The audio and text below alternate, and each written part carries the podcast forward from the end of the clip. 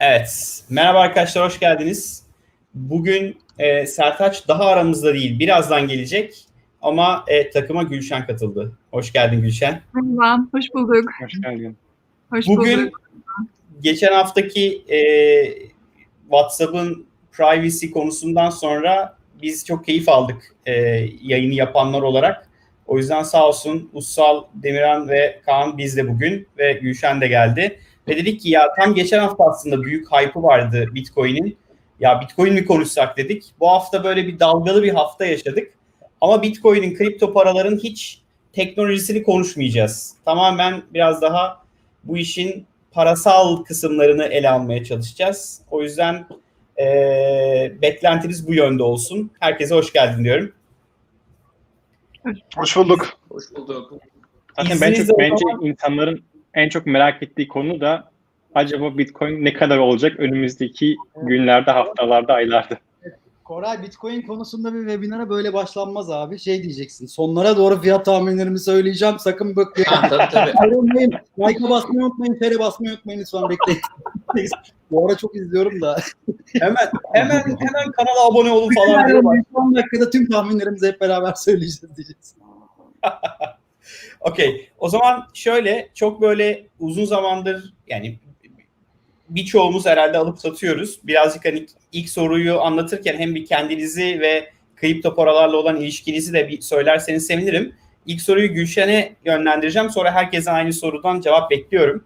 Ee, Gülşen sence Bitcoin 100 bin doları önümüzdeki dönemde geçecek mi? Çünkü en çok konuşulan hikaye bu. BTC 100 bin olur mu? 100 bin olur mu?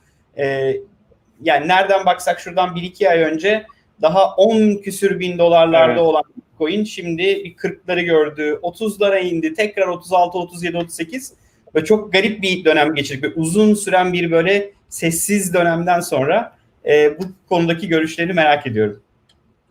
Ee, direkt cevaplayayım mı? Yani kendini tanıt. Ne yapıyorsun? Bitcoin ile ilgin nedir? Sonra da soruyu cevapla istersen. Ee, ben açıkçası trade ediyorum. Yani zaten profesyonel yaşamımda da ben e, future trading'i yapıyorum. Ama bu future trading'i genel olarak bir hece amaçlı kullanıyorum. Spekülatif çok nadir kullandığım zamanlar oluyor. Ee, bu trade ettiğim ürünler de vadeli işlem ürünleri CME'de yani Chicago'daki borsa Ee, biliyorsunuz yakın yani birkaç sene önce de e, Bitcoin'i niye dahil ettiler. Vadeli işlemlerde e, yani orada aktif olarak e, dönüyor. Şimdi sorunun direkt cevabına gelmek gerekirse e, 1 trilyon dolarlık bir market cap'i olan bir e, şeyden bahsediyoruz.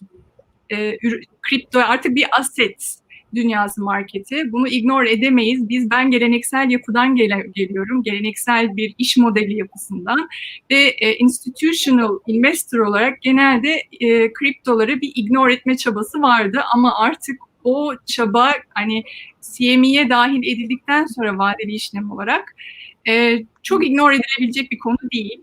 E, CME'de e, her cuma günü e, bir CFTC diye bir e, komisyon var Amerika'da ve CME'deki e, işlem yapan lisans sahibi e, şirketlerin e, pozisyonlanmasını gösteriyor. E, ben geçen gün bir baktım ki yüzde yetmişini e, oluşturan hedge fonlar üç çeşit, 3-4 çeşit e, lisans sahipleri girebiliyor. Bunlardan bir tanesi hedge fund, bir tanesi asset manager'lar e, ve e, diğerleri others gibi daha intermediary gruplar.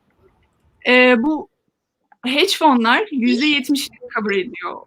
Yani yüzde yetmiş işlemler hedge fonlar üzerinden dönüyor e, ve yüzde sekseni e, paranın e, hedge fonların bu kripto kriptolarda. Şu an hepsi şimdi short veya long diye iki kavram var. Bence hepimiz zaten bunu biliyoruzdur. Yani az buçuk şey de diyoruz. Ya bilmeyenler olabilir şimdi seyircilerimiz arasında future ne onu da bilmeyen olabilir. Ee, bir şöyle biraz daha basiclere girerek bence şey yapalım ya. Vadeli işlem yani daha ileri tarihlerde şey kaldıraç sistemiyle e, işlem yapabildiğimiz bir piyasadan bahsediyorum. E, iki türlü iki pozisyon alınıyor. Biri selling, biri buying pozisyon. Sell, e, et- sell, sell order verdiğimiz zaman e, kağıdı satışa çıkartıyoruz ve bu pozisyonu kapatmak için ters olarak e, long yani satın alarak alım pozisyonuna gelerek o pozisyon kapanıyor. Şimdi hedge fonların %70'i tamamen satış pozisyonunda bekliyor. Bu fiyatı arttıranlar genelde others denen grup ve e, intermediary dediğimiz gruplar daha çok satın almış. Benim kişisel tecrübem hedge fonlar ne zaman e, pozisyonlarından çıkmak isterse ortalık yıkılıyor Hmm. basit olarak. Ve bu short pozisyonu yani bu sattıkları pozisyonların karşılığında kapatmak istediklerinde alım emri verdiklerinde bu yüzde yetmişlik o hacim hepsi bir anda alacak ve fiyatları uçurabilir gibi geliyor bana. Şu an hedge fonların satma sebebi e, enflasyona karşı kendilerini Bitcoin'le hedge ediyorlar. Ve bu da Altın fazla yerine ya. aslında Evet yani o hani ben bir şey hedge ettiğim zaman bir underlying asset olur. Atıyorum bir tarım ürününde soya aldığım zaman fiziksel olarak malı alırken ters bir pozisyonla short satış emriyle e, borsada hedge etmiş olurum. Bence benim fikrim bunlar enflasyonu enflasyondaki e, e, underlying onu alıyorlar ve karşılığında Bitcoin satıyorlar. Şimdi ne zaman bu quantitative easing bitecek? Yani parasal genişlemeyle beraber gelen bu enflasyon beklentisi nasıl şekillenecek? Bu bu da çok önemli. Yani iki türlü Bitcoin'in yükselme ihtimali var. Yani quantitative easing'den gelen para, o fazla basılan para da gelebilir. Bu da yükseltebilir. Veya faizleri yükselteceğim dediği zaman Amerika buradaki pozisyonlar da kapanıp paraya doğru gider. O pozisyonlar kapandığı zaman da alım emirleriyle piyasayı biraz patlatabilirler. Yani dolayısıyla 100 bin dolar bence çok ütopik bir rakam değil. 400'lere kadar gidebilir hatta. Ya bence de bu faizler çok önemli. Faizlerin durumuna göre Bitcoin fiyatlarında acayip değişiklikler olabilir arkadaşlar. Yani zaten Bunları- bu 10 senedir faizlerin düşük olması bütün aset piyasalarını alt üst etti. Bence şu Bunları- da çok önemli. Yani e, altın bugüne kadar genelde şey için kullanılıyor, hedge için kullanılıyordu. E, kurumsal yatırımcılar tarafından. Aslında bir grafik görmüştüm. Şey gösteriyordu. Altından altın ETF'lerine çıkış var ve e, Bitcoin ETF'lerine ciddi bir giriş var. Oradaki ara da kapanmadı henüz. E, o yüzden kurumsal yatırımcılar zaten bir nevi bu 2020 e, yükselişini e, bastırdı.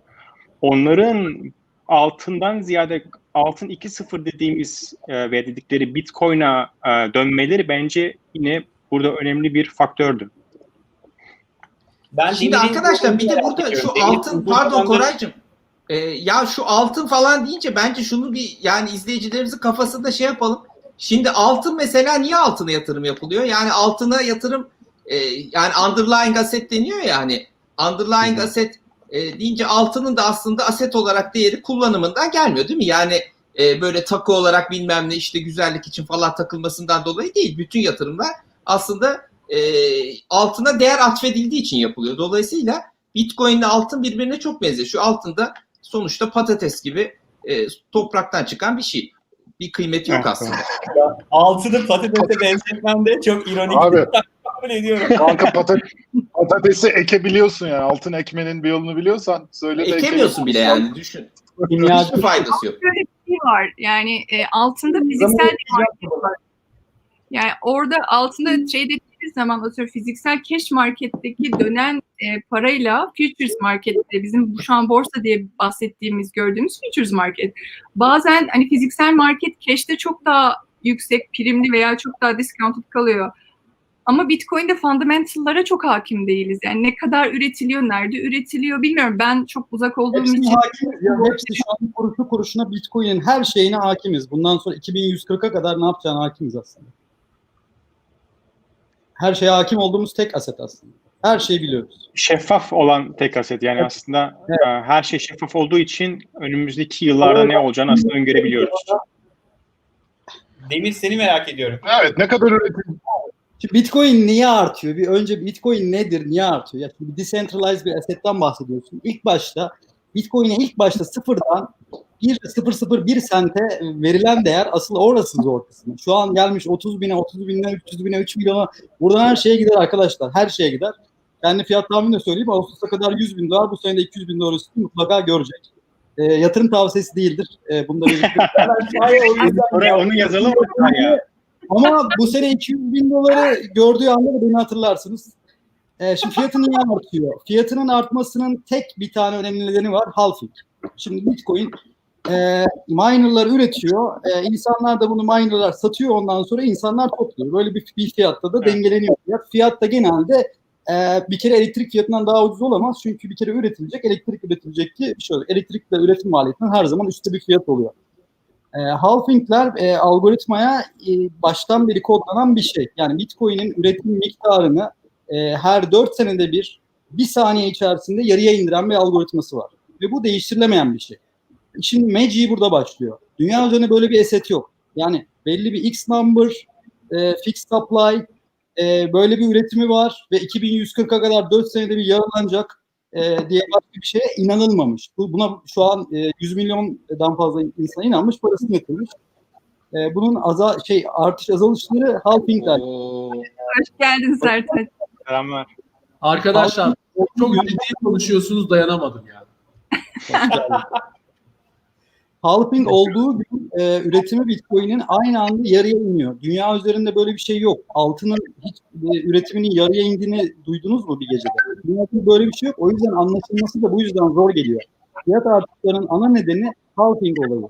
Yani üretim belki şu andaki stabilize olduk diyelim. 6 bin, 7 bin, 10 bin, 30 bin. E, bu fiyat stabilize olduktan sonra anında üretimi bunun yarıya düştüğünde gerçek fiyatı bulması için bir buçuk bine civarında bir şey geçiyor.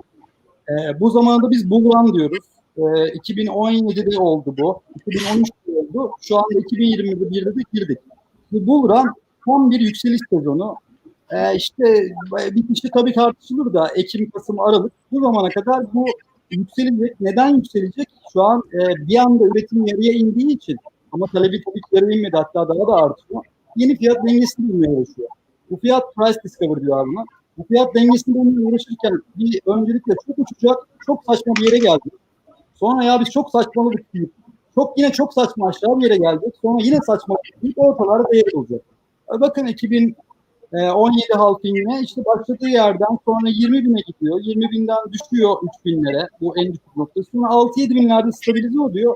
Zaten 6-7 binlerde bakarsınız elektrikle birlikte üretildiği gerçek değerlere çok yakın. Ve gerçek değeri 6-7 bin dolardı bu işin. Son halking'e kadar. Son halking'den sonra e, değerini şu an bulmaya uğraşıyor. E, değerini de bu sene göreceğiz. Yani fiyat artışının, azalışının ana nedeni scarcity ve bu neredeyse kanıtlandı artık. Bunun hakkında modeller bir buçuk senedir e, var. Bir buçuk senedir yüzde 95 precision'la her ay sonundaki e, şey, şeyi tutturuyoruz. Bir buçuk senedir fiyatın nerede oldu. Dünya biliyor bayağı milyonlarca insan. Ya bilmeyenlere şaşırıyorum. O zaman şunu şu- şunu söyleyebilir miyiz şu an? Yani aslında bir Bitcoin'i üretmek kabaca 12, 13, 14 bin dolar civarlarında gibi bir şeydir. Değerlidir. Minimumu, evet minimumu öyle Minimum. yani hipotek olarak çok yukarı azalıyor. Zaten şunu düşünün. Eğer ki Bitcoin'i üretmekten daha az edineceksem mining'i kapatırım. Dünyada kimse mining yapmaz. O zaman zaten sistem hash rate'ini ayarlıyor. Ee, sen daha fazla mine etmeye başlıyorsun. Ya da fiyatı yükselmiş oluyor. Yani miner her türlü kar etmek zorunda ki sistem dönsün. Miner kar Evet. etmediği dünyada ya hash rate algoritması değişiyor. Yok fiyattan bir yerden dengeyi buluyor. Basit bir denge yani. Kaan 100 bin olur mu? Abi kesin olur. Yani bu sene olur mu? 3 sene mi sonra mı olur? 5 sene sonra mı olur bilmiyorum ama eninde sonunda olacak. Yani bu biraz şey gibi. Atıyorum Amazon'un stoğu 10 bin dolar olur mu? Demek gibi biraz ona bakıyorum yani. O, o, ona çok benzetiyorum yani. Olacak o da eninde sonunda 10 bin dolar olacak ama ne zaman olacak bilmiyorum. Sonuçta yani evet üretim tarafında bir e, şey kontrolü var. Kapasite kontrolü var ama tabii ki fiyatlamayı asıl belirleyen talep oluyor her zaman. Talep çok olduğu için e, fiyatlama artıyor. Bu talep belli ki işte e, Gülşen'in de söylediği gibi, Demir'in de söylediği gibi artık büyük fonlar da mesela bir önceki Bitcoin'in peak yaptığı seviyede daha çok bireysel yatırımcıların talebi e, orayı yukarı şey yapmıştı, sürüklemişti. Şimdi daha çok kurumsal yatırımcıların talebi sürükledi. Belli ki artık kurumsal yatırımcılar da bu sürecin bir parçası olacak. E, Bitcoin artık ciddi bir yatırım aracı olarak görecekler. Ama burada tabii ki Bitcoin özelinde söylüyorum. Evet diğer altcoin'ler vesaire Bitcoin dalgasıyla artıyor, azalıyor vesaire ama hani o da başka bir konu. Ee, altcoin'lerin ne kadar reliable olduğu vesaire ama Bitcoin soru- özelinde Bitcoin artacak. Yani ne zaman 100 bin dolar olur?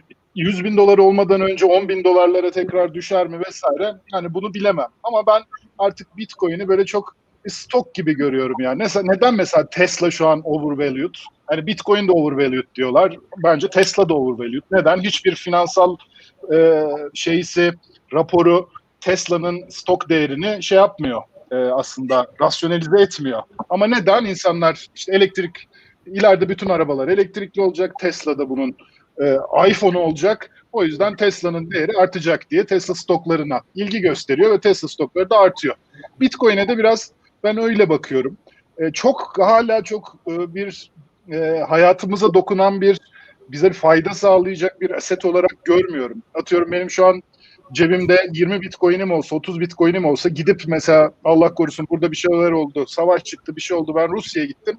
O parayı nasıl keşe döndüreceğim?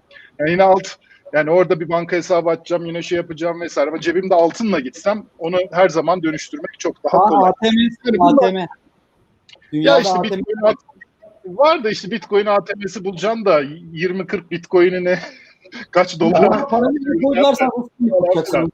Kaan pandemi öncesi pandemi öncesi kapalı çarşıya bir yolum düştü. Ee, kapalı çarşıdaki Sultanahmet civarındaki bütün e, dövizciler, bütün altın satanların önünde Bitcoin, kripto para bozulur, alınır, satılır yazıyor abi. Abartmıyorum. Onlarca, yüzlerce dükkan kapalı çarşıda asmışlar tabelaları. Bitcoin, Litecoin Abi kapalı, tabelaları. kapalı çarşı. Aynen kapalı çarşı buranın merkezi her türlü kara para aklanır karalanır. kapalı çarşı Evet, orada İran'ın etkisi. Aynen yani. Oraya çok girmeyelim. Sertaç, e, mesela biz şimdi önce bir 100 bin dolar olur muyu so- cevaplı ama ondan önce şeyi soruyorum. Mesela biz Bitcoin'le e, fal baktırabilir miyiz abi? neden izin vermiyorsun yani? Bitcoin kabul etsen. Biz bunu konuştuk aslında ekipte şaka bir tarafa Bitcoin ödeme alabiliriz e, diye. Fakat e, transaction süreleri yüzünden e, vazgeçtik. Yani çok uzun sürüyor transaction. Onu çözerlerse bence e, birçok uygulama bunu e, yapabilir. Duruş olarak da yapabilir. Ben konuya şuradan girecektim. 100 bin dolar olur mu e, konusunu bilmem ama biz e, Bitcoin'te Econ 101 ve şöyle bir paradoks anlatmıştı hoca. Hatırlayanlar vardır ekon dersi alanlar. Üstal çok iyi bilir. Water Diamond Paradox diye. Yani suyun insanlık için en önemli şey olduğu bir tarafta ve e, bir tarafta da Diamond'ın hiçbir işe yaramadığı bir dünyada suyun çok ucuz olması ama Diamond'ın çok pahalı olması paradox value diye geçiyor. Yani bir şeyin değerini ortaya çıkaran şeyin e, tamamen bizim yarattığımız bir algı olduğunu düşünürsek Bitcoin'in yarın bir gün 1 milyon dolar olmayacağını ya da sıfıra düşeceğini de hiçbir garantisini veremeyiz. Sonuçta ona o değeri biçen sadece bizim bu algımız ve arz talep dengesi. Ve ben bir Bitcoin yatırımcısı değilim. Sadece e, konuyu merak ettiğim için konuyu merak ettiğim için birkaç tane almıştım. E, trader da değilim işin kötüsü. Trader da değilim. Doğrusu. Ama baktığım zaman artıdayım. Şimdi ben de bir konuyla şunu soracağım. Kimde ne kadar var bir dökülsün. Ben de Koray'da var gibime geliyor.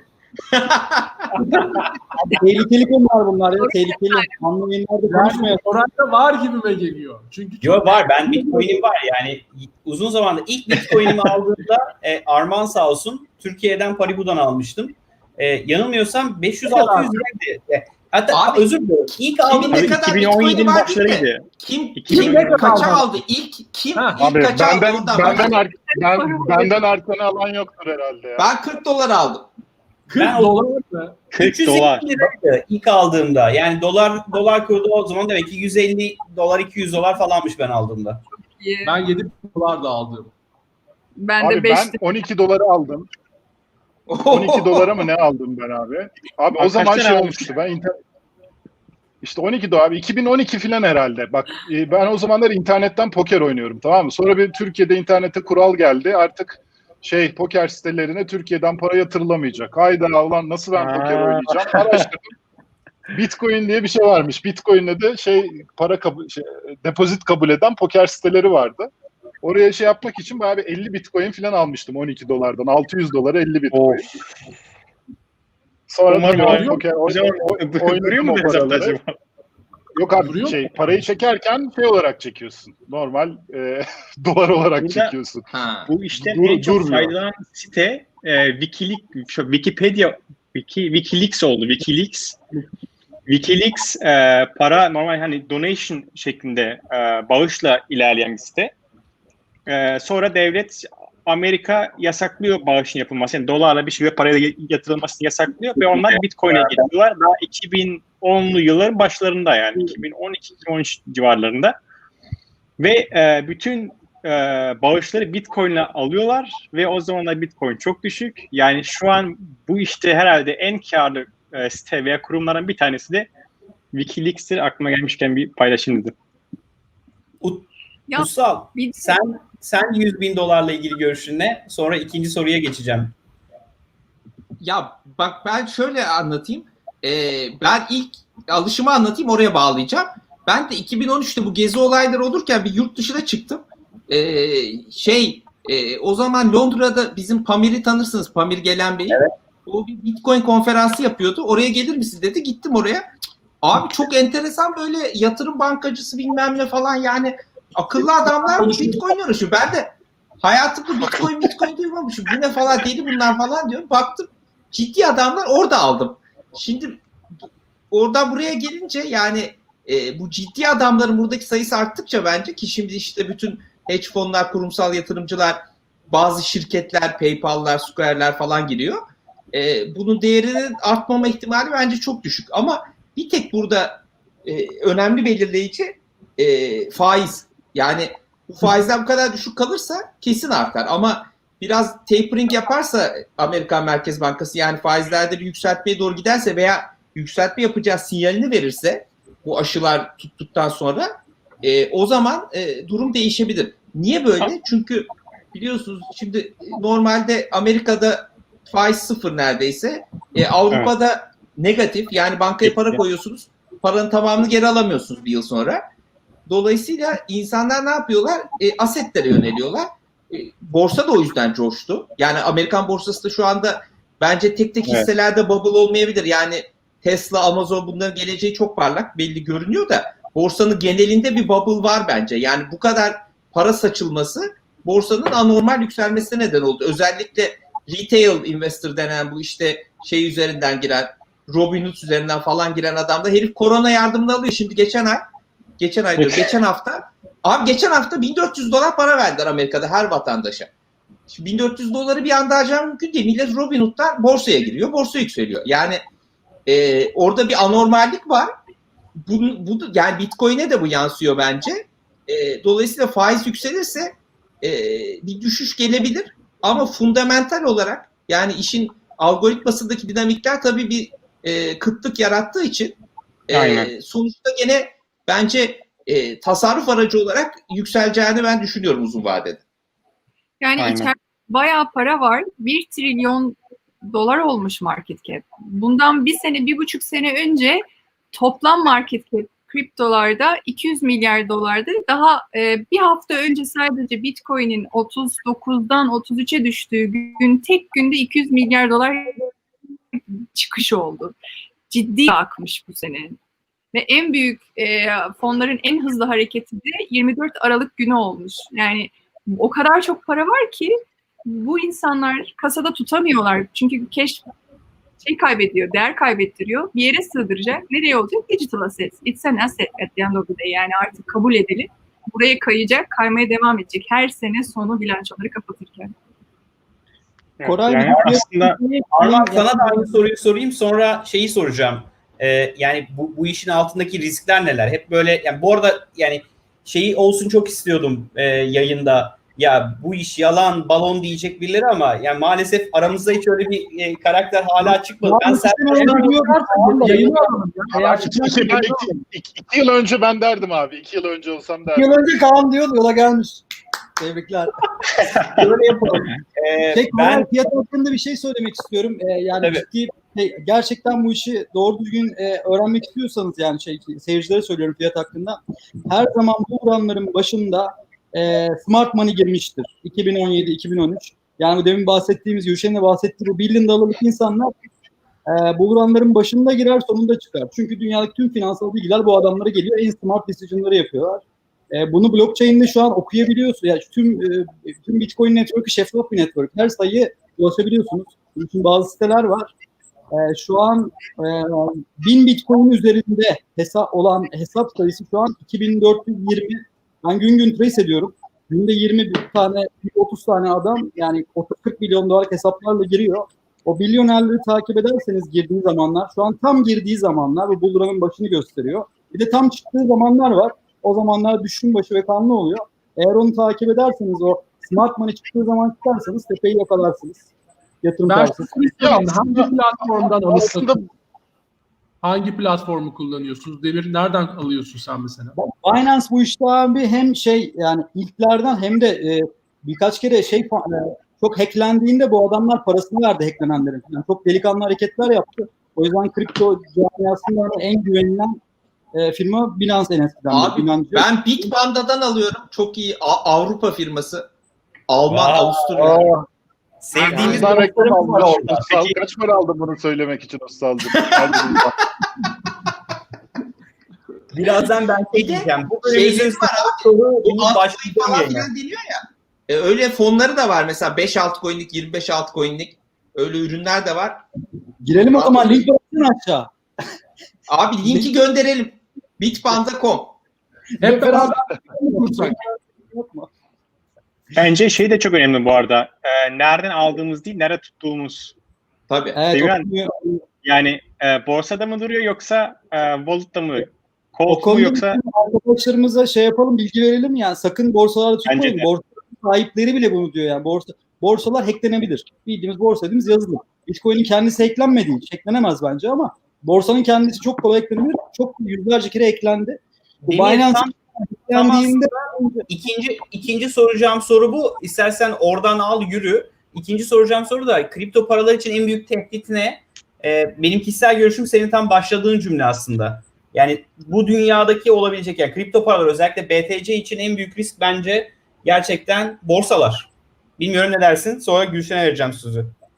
Bitcoin network'ünün kendi risklerine bakınca e, bir, bir yazılım, e, bir, bir deney diyelim dünya için ama 12 senedir hacklenemedi. Hacklenememesinin nedeni de şeyi anlayınca, yani o kadar çok node, yüz binlerce node bir hesabı doğrulayınca en büyük hata %51 hata deniyor. Tüm nodların eğer %50'sini alırsan sistemi manipüle edebilirsin diye. O fiziksel olarak pek mümkün değil. Yani bir sürü hani yıllar içinde insanların korktuğu şeyler vardı Bitcoin network hakkında. Ee, bu kadar para olmasına rağmen hiç kimse bir şey yapamadı. O yüzden Bitcoin'in kendisinin sağlam olduğunu estim edebiliriz. Ben ediyorum. Ama Bitcoin'le bağlantısı olan borsalar, herhangi bir API, herhangi bir şey her an eklenebilir. Hiçbir e, şeyi yok. E, garantisi yok ama burada borsayı doğru seçmemiz lazım. Yani ben Binance diyorum, Binance'dan para almış gibi değilim. ama şey, bu adamlar zamanında e, şey biriktirdi. E, yani her yapılan işlemden bir fon biriktiriyor ve bu fonları gerek hacklenme durumlarında falan veriyor. O yüzden bir e, saygı kazandılar e, bu borsa. Yüzlerce borsa var ama sakın borsada tutmamak lazım. Yani trade yapacağınız ufak Aynen öyle. alıp satacağın. Onun dışında hiçbir rakamı borsa tutmamak lazım.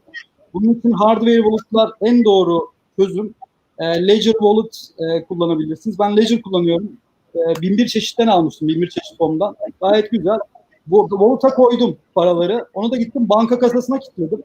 Böylelikle hiçbir türlü çaldırma, kaybetme, hani bir şey gibi saçmalıklar yok. Bir de kağıt küpesi oluyor. Onu da oraya koydum. O yüzden şey yani e, asıl store etmek istediğinizi mutlaka şey yapın. E, Ledger'a koyun ve ciddi bir yere saklayın. Trade edeceğinizde güvenliğiniz borsada tutabilirsiniz. Ama büyük miktar olmasın. Bu arada Gülşen, şöyle bir Kağıt, kağıt, büyük Evet. Demir kağıt şifrene, kağıt şifrene bak da çürümesin kağıt orada bak. Geçen Emirhan. haber çıktı. Birisi hardcore şey, hardware şeyinde 200 milyon Nem, dolarlık nemlenmesin diye ayrı şifresi poşet koydum. E, nemlenmesin diye ayrı poşet yok koydum. Elektrostatik şarj koydum. Depreme bayağı bir layer bir şeyler yaptım elimden geldiğince de işte oldu. Abi ne var onun içinde? Ezberleyebilirsiniz. Ben şu an 24 merak kelimeyi ettim yani. Ama o 24 kelimeyi ezberlersen bu sefer biri seni kaçırırsa 24 kelimeyi zorla okutursa diye ezberlemek de doğru değil. En doğrusu banka kasasını koyun unutun. Ya şöyle bir yorum var sadece. Demin e, yüzde belli yüzde 51 hata dedin ya.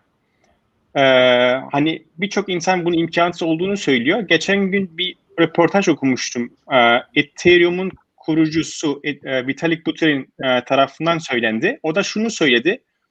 Benim gördüğüm en büyük risklerin bir tanesi devletlerin e, borsa ve madencilere müdahale ettikten sonra kendilerinin bir yüzde 51 atağı başlatarak sistemi çökertmeleri. Benim beklediğim en büyük tehditlerden bir tanesi bu dedi. Yani böyle kafamı kurcalamadı değil o onu söyledikten sonra. Çünkü önce ben de şeydim.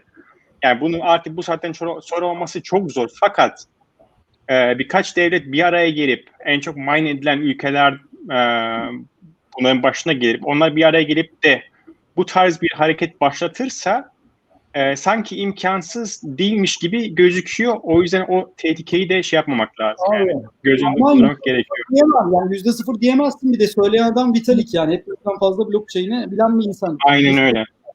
En büyük risk diye onu bir numaraya koyabilirsin ama yine olma riski yüzde kaçtı bilmiyorum. Zaman de şu noktaya değinelim. Şimdi ülke niye bunu kapatsın, niye buna yönünü alsın? Şimdi İran, Venezuela ve Rusya şu an şunu çözdü. Ya bize enerji bedava. Amerika'nın Swift ile uğraşıyoruz. Basalım Bitcoin mining'i buradan kendi kendimize finansal tüm paramızı elde edelim. Bunu şu an İran mining'e başladı. Venezuela, başka ülkeler kendisi gazından e, parayı üretiyor. Amerika'nın Swift ile uğraşmadan parayı basıyor. Şimdi bu ülkeler bunlar yeni çözdü. 3-5 sene sonra bir kere bu ülkeler pro Bitcoin olur. Bunlar yani öyle bir savaşta hayır Bitcoin'imize tarafında Abi olur. söyle söylediğin ülkeler de Rusya, Venezuela, İran yani. Hani cevabı içinde saklı yani. Asıl korkutan ülkeler Bitcoin tarafında olacak. Çünkü imparator US dollar abi. Her şey US dolara karşı bu savaşta. Yani reserve currency neyse Aynen. e, o düşman o abisi. Biz şu an hepimiz aynıyız. Çin, Rusya, Venezuela, sen ben. Biz hepimiz US dolar imparatorluk altında ezilen birileri para basıyor sana vermiyor e, dünyasında. Ya adamlar para basıyor bana bir lira gelmedi ya. Bir dakika. 3 trilyon dolar. Bana bir dolar gelmedi. Tabii. Yani nasıl- Amerika mesela Abi ya Doğru işte rezerv para olma şeyini çok kötüye kullandı. Yani herifler sürekli para basıyor. Tabii o para bütün dünyaya yayıldığı için kendisi onun enflasyonunu yemiyor o kadar. Ee, ama oradan istediği gibi stimulusu dayıyor. 2008'de de aynı şey yaptılar. Şimdi de yapıyorlar. Bu işin ahlakı bozuldu ama Bitcoin'de de şöyle bir şey var. Yani Bitcoin e, iş- ticari işlemlerde kullanılamadığı için o az önce dedi ya Sertaç şey kapanmadığı için işlem bir türlü gelmediği için e, hani şeyin Amerikan dolarının rezerv para özelliğini yerine geçmesi de çok zor. Ancak altın gibi işte bir e, değer saklama aseti olabilir. Bir şey diyeceğim. Böyle bakılıyor. Helfini mesela. İlk ilk Bitcoin'in alan insan dünyada 2010'da Helfini. Adamın güzel bir açıklaması var okuyun. Bitcoin'in olacağı şey şu. Bankalar arası settlement reserve protokol olacak. Bitcoin senin kahve alman için bir şey değil. Bitcoin şu abi. Ben buradan Hong Kong'a 1 milyar dolar yollamak istiyorsam 10 dakika içinde 1 dolarla yollayabiliyorum. Bu başka hiçbir şey de yapamıyorsun. O confiscate olamıyor. Bunun özelliği bu. Sen niye buna kahve almıyorsun? Bu bu bankalar arasında multi billion dolarları, trilyon dolarları settle etmek için bir protokole dönüştü şu an. Para protokolü. Sen bunun önüne bir tane uygulama yaparsın. 10 dakikada bir settle olur. Sen saniyelik işlemini yaparsın. Visa şu an ne kadar da bir settle oluyor biliyor musun? Sen bir bakkala gittiğinde 10 dolarlık bir şey aldın 10 TL'lik. O an settle olmuyor, akşam settle oluyor. Yani bu Doğru. bir settle layer'ı senin o an alışveriş yapmak için Çünkü kripto kullanmana gerek yok. Visa kullan gene. Bunun için özel nano var mesela. Salise de geliyor enerji. Bunun için kripto köprüler var da kullanmana da gerek yok. Yani Bitcoin alışveriş için bir şey değildir. E, settlement'a giden bir protokol. Yanlış anlaşılmanın ilk nedeninde ilk Bitcoin şey, paper'ında bir yerde elektronik e, currency diye geçiyor. E tam elektronik currency bu zaten de onu optimize değil. Settlement layer diye düşünürsek çok daha oturacak. Gelecekte Bitcoin'le kahve almayı düşünmeyelim. Gerek yok. Ya Abi, Ee, şey orada Gülşen'e sözü vereceğim yoksa bu kadar adamın arasında yani Gülşen'e söz gelmeyecek. O da hanımefendinin hiç şey yapmıyor yani söze de girmiyor. O yüzden sizi durduruyorum. Ee, Ali Kırcalık yapıyorum Kaan'ın geçen hafta söylediği gibi. e, ya bence Amerika için çok büyük bir tehditti Bitcoin. E, ben diğer coinlerle ilgili tehdidin hala devam edeceğini düşünüyorum ama Amerika e, e, bununla beat edemediğini gör-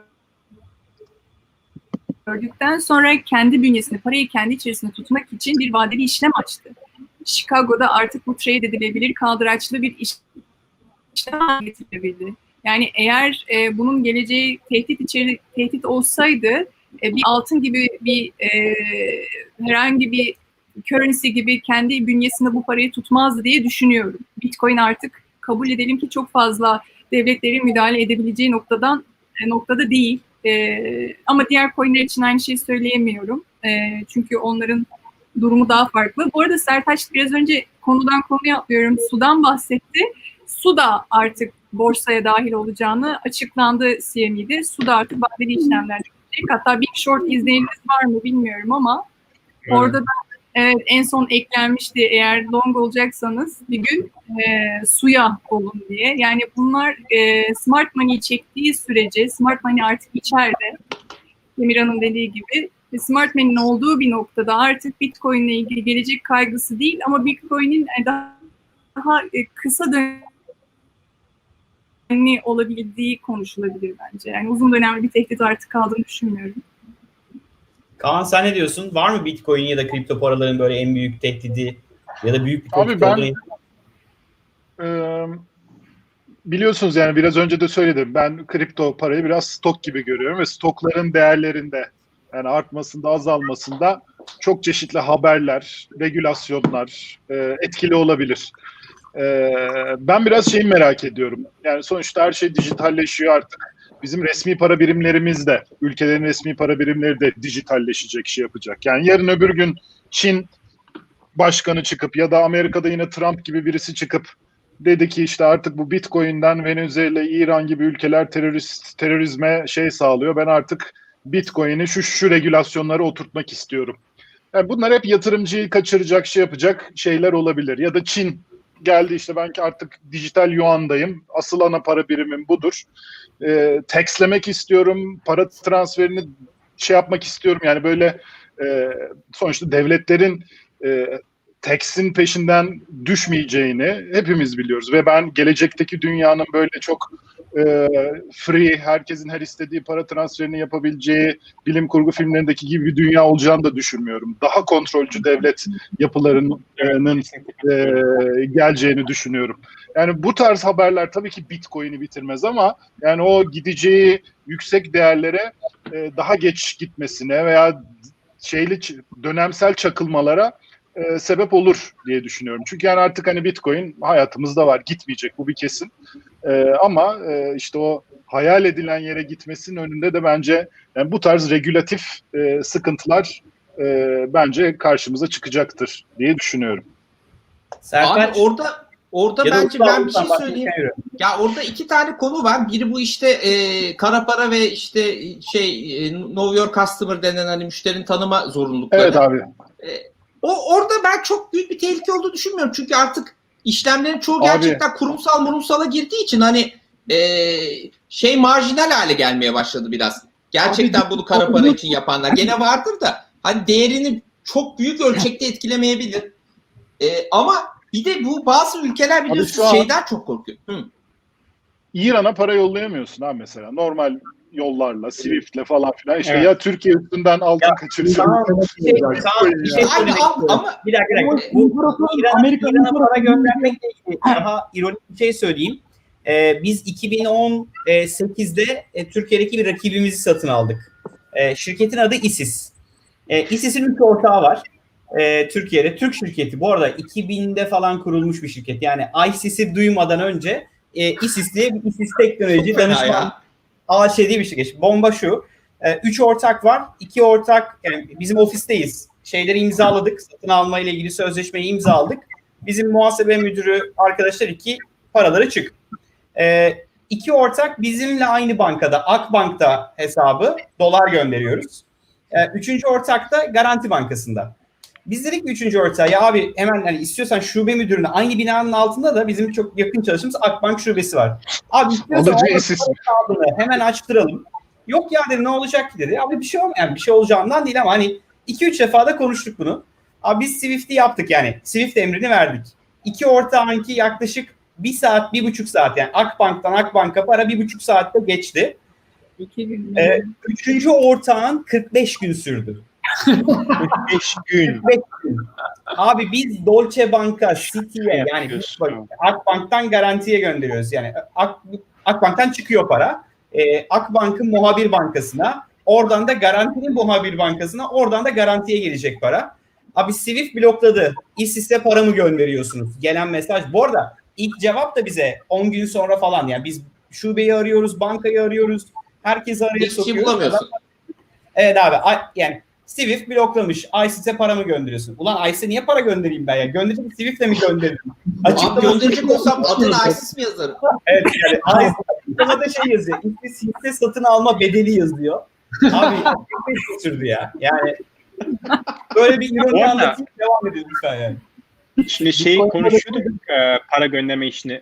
Amerika'da yeni bir e, regülasyon gelecek galiba. O da borsalardan e, private wallet'lara 3000 dolarlık 3000 dolardan fazla bir e, transaction gerçekleşecekse gönderim işlemi KYC'ye tabi olmak zorunda. Yani borsa kafasına göre e, bir yere 3000 dolardan fazla para gönderemeyecek. Göndermesi için o wallet'ın sahibi kim olduğunu ispatlaması gerekiyor. Bu da aslında Abi, e, yavaş yavaş şeyi engelliyor. O çok abi tartışma bu ve K- KYC abi şimdi benim çok yakın bir tecrübem var abi. Bu pandemi döneminde biz bizim bir bilgi yarışması var. Para ödüllü bilgi yarışması oyunu. Bunu dünyaya açtık abi. Yani dünyanın her yerinden insanlar bilgi yarışmasına giriyorlar, para kazanıyorlar ve o parayı benim onlara göndermem lazım tamam mı? Abi yani ne tar ne tür KYC süreçleri yani böyle siz niye para gönderiyorsunuz bu insanlara? Neden kara para mı aklıyorsunuz? Ne parası gönderiyorsunuz falan filan yani böyle şey 4 ay falan sürüyor abi böyle özellikle kurumsal şeyde KYC. Şimdi abi ben Nijerya'ya para gönderiyorum mesela. Nijerya'da oyuncularım var. Bankaları bloke ediyor. Hop sana neden buradan para geliyor falan filan. Yani mecburen abi Bitcoin'e şey yapacağım. Yani Bitcoin benim için orada tamamen bir şey gibi. Para ödeme yöntemi gibi. Mükemmel para ödeme Aynen. yöntemi gibi. Amacı da oydu. Ama şimdi orada da KYC'ye gireceksem ben bu borsa üzerinden göndermelerde falan filan yine sıkıntı abi. Yine 3000 dolar Ya, beni kurtarır da. Abi yani bu KYC işte Bakalım geçecek hani gerçekten- Amerika'da? çok şey sıkıntı yani. Çok fena hale geldi ya evet. O konuda geçen Ben şey e, direkt, direkt açıklama yaptı işte Square'in. E, ya diyor aynı application aynı Square. Annem bana 4000 doları dolar yollarsa sorun yok. 4000 dolarlık Bitcoin yollarsa KYC. Şimdi annem yolluyor. Ya bayağı saçma. Ya biraz regülatörler konuyu öğrenince anlayacaklar. Bitcoin dünyadaki en şeffaf herkesin kime yolladığı. Abi regülatörler konuyu anladığına eminim de. Regülatörlerin konuyu anladığına eminim de yani. Regüle etmek Dünya, istemeyeceklerinden emin değilim. Abi yani bu bilmiyorum Musa- kimin, kimin avantajına. Şey Musa- e, coin Kelime regülasyon olunca sana da topu atayım bu konuyla ilgili bence. Türkiye'de Yani nasıl bence durum? orada şöyle şöyle e, bizde bir regülasyon yok. E, Avrupa Birliği'nde bir taslak çıktı. E, bir taslak çıktı tartışmaya açıldı. Tabii böyle şeylerin biliyorsunuz bir taslak çıkarılıp tartışmaya açılması lazım. Bizdeki esas problem taslak maslak çıkmıyor genelde. Birdenbire bir regülasyon çıkıyor. Ondan sonra düzeltmeye çalışıyorsun. E, Avrupalılar o açıdan iyi yaptı. Amerika'da da yok. Şimdi buradaki esas mesele şu. Bunlar bir, bu bir security mi? Ne? Mesela security değil aslında değil mi? Zor bir Yani- altında bir aset yok. Ee, aslında altından ya en benzeri şey bence altın ama e, birçok ülkede security gibi regüle ediliyor. Türkiye'de de öyle yapmayı düşünüyorlar. Bence doğru değil. Ee, ama yani ben ben regüle edilmesinin genel olarak kötü bir şey olduğunu düşünmüyorum. Yeter ki regülatör biraz konuya e, şey e, liberal yaklaşsın ve anlasın. Yani bir bir varlığın regüle edilmesi illa onu e, ticaretinin kısıtlanması veyahut işte değerin düşmesi anlamına gelmez. Bazen tam tersi yükselmesi de neden olabilir daha güvenli bulunacağı için ama konuyu iyi anlamak lazım. Ne bileyim mesela şöyle e, talepler var. Efendim e, Bitcoin borsaları işlemlerini Türkiye'de yapsınlar. Abi bu Abi der zaten kimin kimin kimin wallet'ında ne kadar parası olduğunu görmek istiyorum da diyebilir Sayın Başkan. Evet ama Yani bak her- wallet'lar Türkiye'de abi yani. değil. Adam Bir gün, Tabii.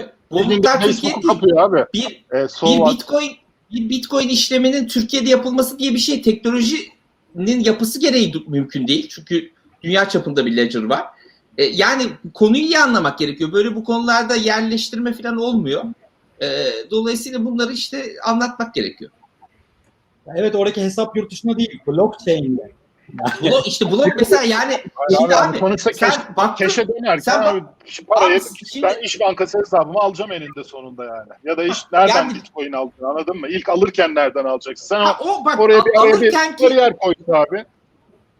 alırken bir know your customer yapılması bence çok şey değil. Yani onu isteyebilir. Ee, ve bence çok zor da değil. Ee, ama e, bu alım işlemlerinin falan komple yerleştirilmesi yani şimdi regülat şimdi regülatörler nasıl yaklaşır konulara?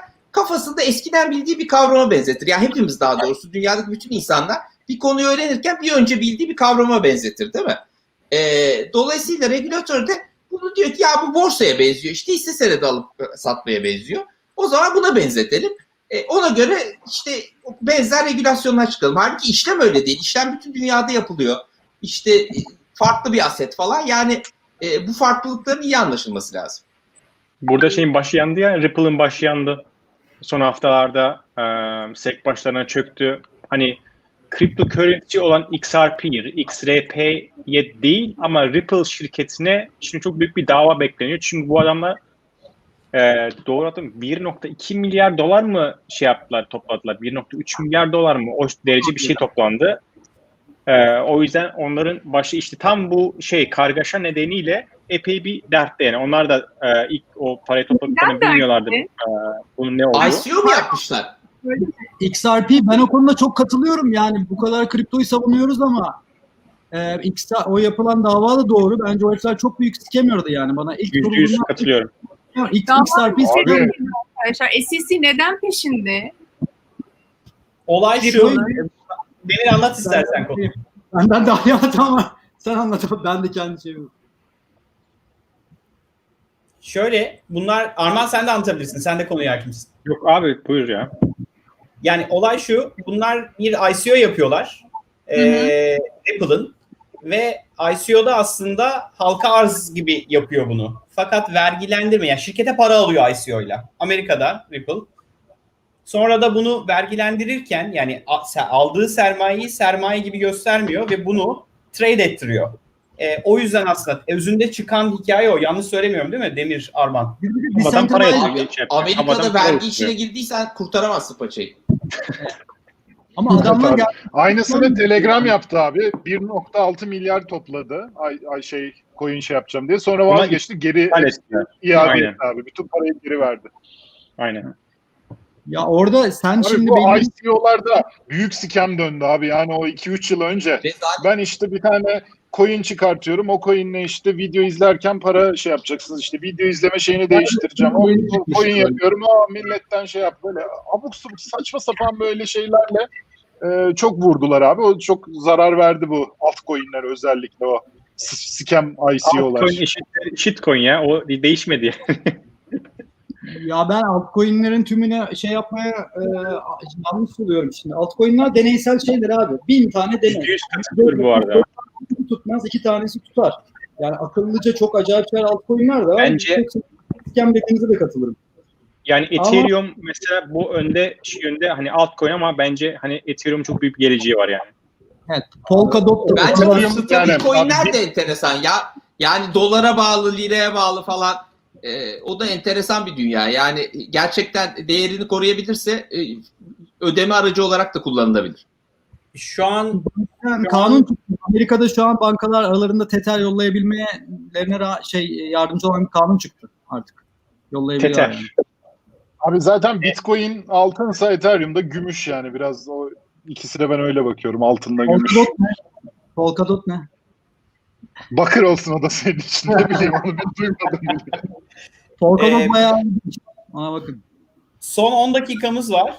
Ee, bence hani son Abi bir bu, konu- soru geliyor. Bu Bitcoin e, caiz midir? Bir yatırım aracı olarak. bu konuda Sertaç'a önemli. Ben vermek bugün- isterim ben. Öğlen bu konuyu tartış. Sertaç'ın bu konudaki görüşlerini alalım. Ee, caiz olup olmadığı konusunda mı? Evet. Evet. Abi bu vadeli yatırımcıysan caiz. Papat yatı- yapıyorsan haram. Bravo. Aa, grubu okumuş, grubu okumuş Sertaç. Abi bu Vurgu çok okuyorum. önemli bir konu. Yani bir sürü biliyorsunuz e, bu buna göre yatırım yapan insan var. E, şimdi burada faiz falan yok ama bir underlying asset de yok. Dolayısıyla biraz ortada kalıyor. Ama underlying asset'i algoritma olarak görürsen o zaman Abi caiz niye uzun vadede. Kanka niye ki faiz mi önemli? var işin içinde? Niye niye caiz Yok olmasın faiz ben işte. anlamadım. E niye Ya caiz kısa olmasın? vadede kısa vadede şöyle diyenler var ya bir görüşe göre yani. Deniyor ki işte e, kumardan bir farkı yok. Yani hani trendleri belirleyen hiçbir şey yok. Dolayısıyla e, bir bir nevi kumardır. Belirleyen hiçbir şey olmadığını söyleyen kör cahil ya. O adamı mutla geç. Gidin Blokla geç. Kör cahilleri dinlemeyin abi bu hayatta. Değerli bir hayatımız var. Blokla geç. Niyet önemli. Niyet, niyet. Niyet, niyet. Niyet. niyet önemli. niyet en önemli şey bence de Niye, kesinlikle. niyet ettim bitcoin almaya. Niyet derken öyle mi niyet? Yok Rusça niyet. Yalnız bir şey diyeceğim. E, bu yayının bu yayının e, bildiğiniz gibi fenomeni demir yani. Herkes demirle ilgili onlarca yorum var. E, Toplam yorum 10 tane abi. Ne? Abi e, Demir bize bence bu e, yayında tüyo versin. Tüyo. Hocam başta Ya- söyledim ama birazcık başlardan. çok enteresan bir yorum var. Serhat'tan gelmiş. Bitcoin hacklenebilir diye. İlginç. Mute'la bence.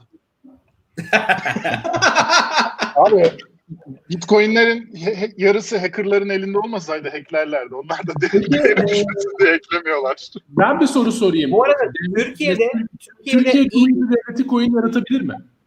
Ne? E, şu an Türkiye'de 1 lira diye bir e, fix coin var. Biliyor musunuz bilmiyorum. Türk lirasına e, birebir korele. Yani 1 lira alabiliyorsun. 1 lira aldığında arka tarafta 1 liranın Türkiye'deki şirketi senin adına TL tutuyor.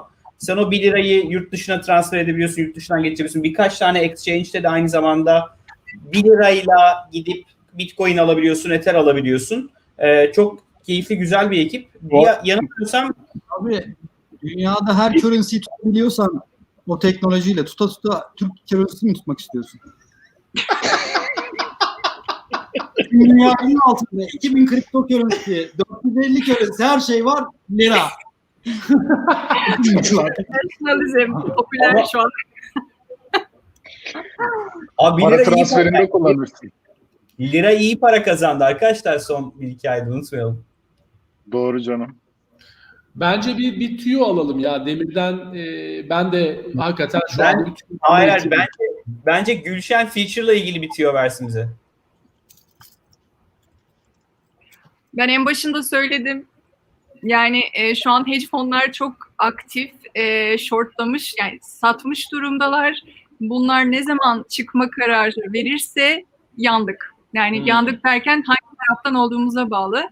E, satış emrini kapatmak için e, alım yapmaları gerekiyor. Alım yapmaları demek ki fiyatı yükseltmeleri gerekiyor.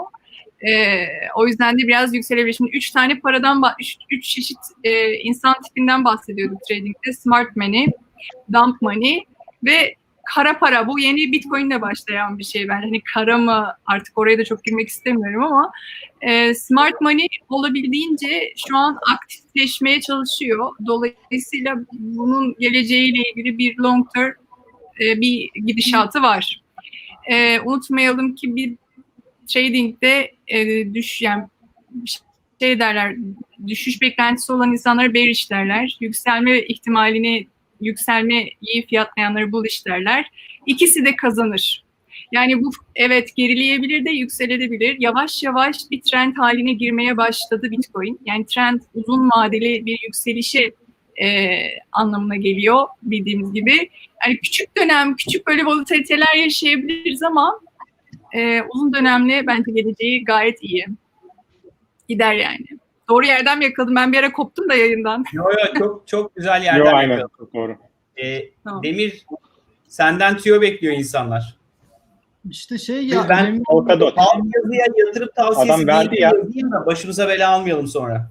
Şimdi yatırım tavsiyesi değildir. Bir fiyatının ne zaman yükselip ne zaman alçalacağını anlamak için bir kere kısa vadeli birkaç günlükleri dünya üzerine kimse bilemiyor. Oraya kasmayın. Ee, minimum e, en iyi çalışmaları, en iyi bilgileri tahmin etseniz birkaç haftalık. Ama yani gerçekçi olursak aylık ve senelikleri ancak rahat tahmin edebilirsiniz.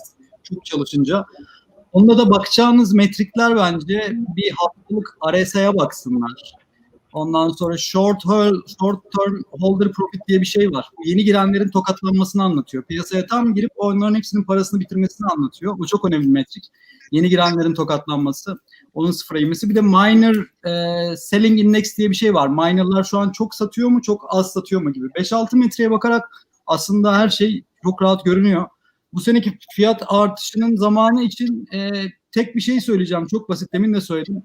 Piyasadaki 1000 Bitcoin üstü olan hesapları incelesinler. Glassnode'dan bunu inceleyebilirler. 1000 Bitcoin'e sahip hesaplar. Şu an 2422 tane var. Ben gün gün bakıyorum. Bu adamlar smart money piyasaya girerken bu run'ın başlangıcında. Şu an başındayız. Bittiği zaman da bu adamlar çıkar. Benim tahminim Ekim-Kasım. Yani tarih konusunda emin değilim. Benim tahminim Ekim-Kasım. Ama o metriğe bakın. O metrik düşmeye başladığında dikkatli kaçın. Abi yani zaten abi bütün şey hisse hareketleri de böyledir. Yani böyle günlük trade yapanlar bilir yani mesela Türkiye borsasında da o işte Morgan Stanley bankalara geliyor. Bankalar yükselecek. Hadi banka al al al, al derler. Banka bankalar yükselir yani. Yani Aynı mantık tamamen. O yüzden hani hep stok benzetmesi yapıyorum şey başından beri. Yayın başından beri. Kısa vadede Bir de aynı. yeni yeni yeni girenlerin yaptığı en büyük hata alsat işlere bulaşmaları. Yani bence alsattan çok şey uzak durmak lazım. Daha çok hani inandığınız e, bir kripto para varsa blockchain teknolojisi işte Bitcoin olabilir, Ethereum olabilir, başka bir şey inandığınız varsa hani ileride gerçekten büyüyebileceği oraya atın e, alın ve uzun vadeli e, yatırım yapacaksanız yapın. Yoksa ben kısa vadeye kesinlikle karşıyım. Kesinlikle doğru. Aynen öyle. Abi yani ben hep şeyde de hani stok e, normal borsa alıp satarken de aynısını yaparım. Ama bakıyorsun mesela e, Amerika'daki ticaretin hala yüzde 17'si 18'i online yapılıyor. E, belli ki abi bu yüzde 50'lere 60'lara çıkacak. E oradaki en büyük oyuncu kim? Amazon. E tamam Amazon'un değeri uzun vadede artacak. Evet kısa vadede Covid olur, o olur, bu olur dalgalanır ama yani ticaret dijitalleştikçe Amazon'un değeri artacak. Arabalar elektrikleştikçe Tesla'nın değeri artacak. Yani bunlar böyle çok fundamental şeyler ya. Bitcoin de artık hayatımızda. Yani bu da artık kripto daha çok hayatımızın içine girdikçe, bu büyük o şeyler, babalar bu işin içine girdikçe artacak uzun vadede. Yani bunu diyebiliyorum. Ama dediğim gibi yani ne zaman e, azalır, ne zaman artar, ne zaman dibe vurur, ne zaman tavan yapar. Hani bunları daha günlük trade yapanlar daha iyi yorumlayabilir belki. Ee, ben Mart'ta biraz pozisyonların değişeceğini düşünüyorum. Mart Niye kritik bir ay.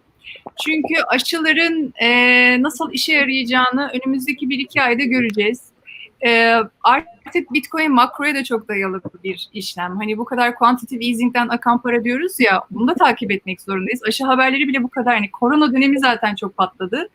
E, ma- aşıdan sonra eğer e, bir iyileşme görürsek ekonominin canlanması demek bu para belki biraz equity'ye kayabilir. E, e- equity veya işte kaydıktan sonra belki belki faizi ikinci yarıdan sonra arttırabilirler.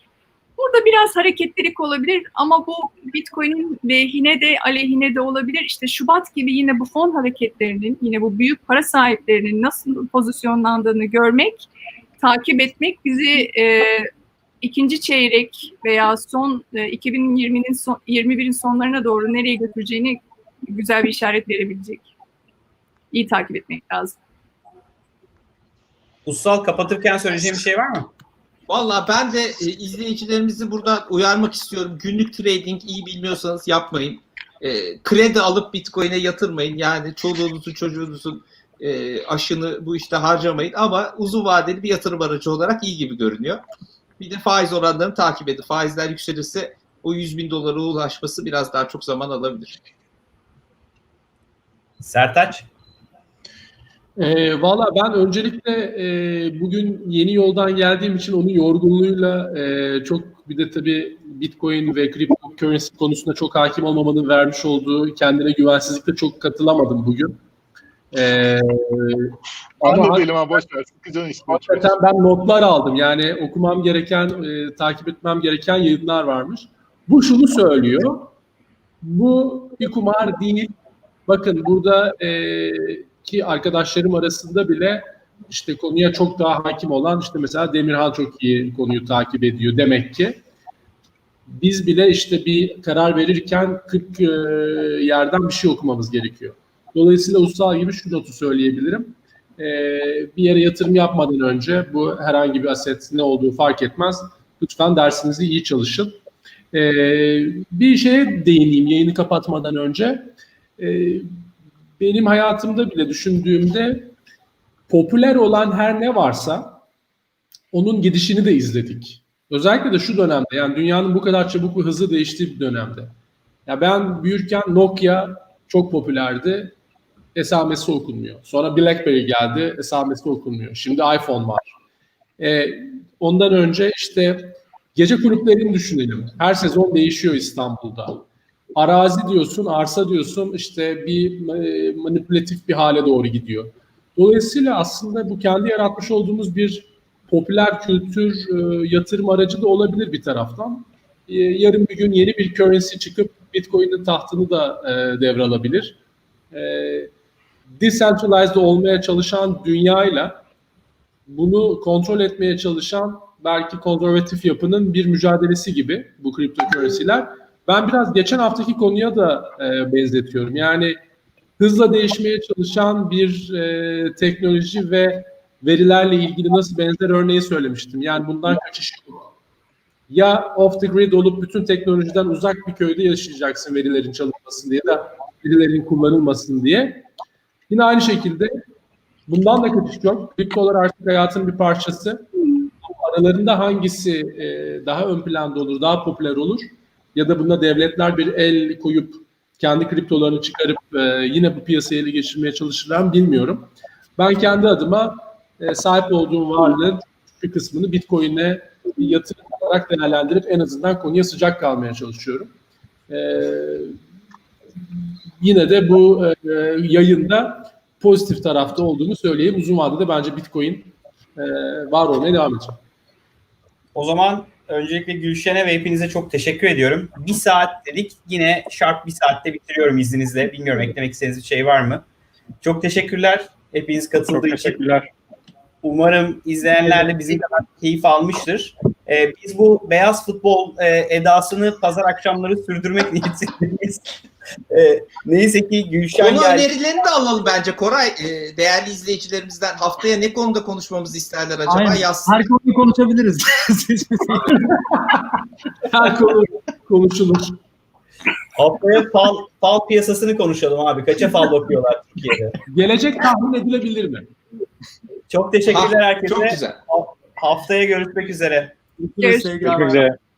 Bay bay.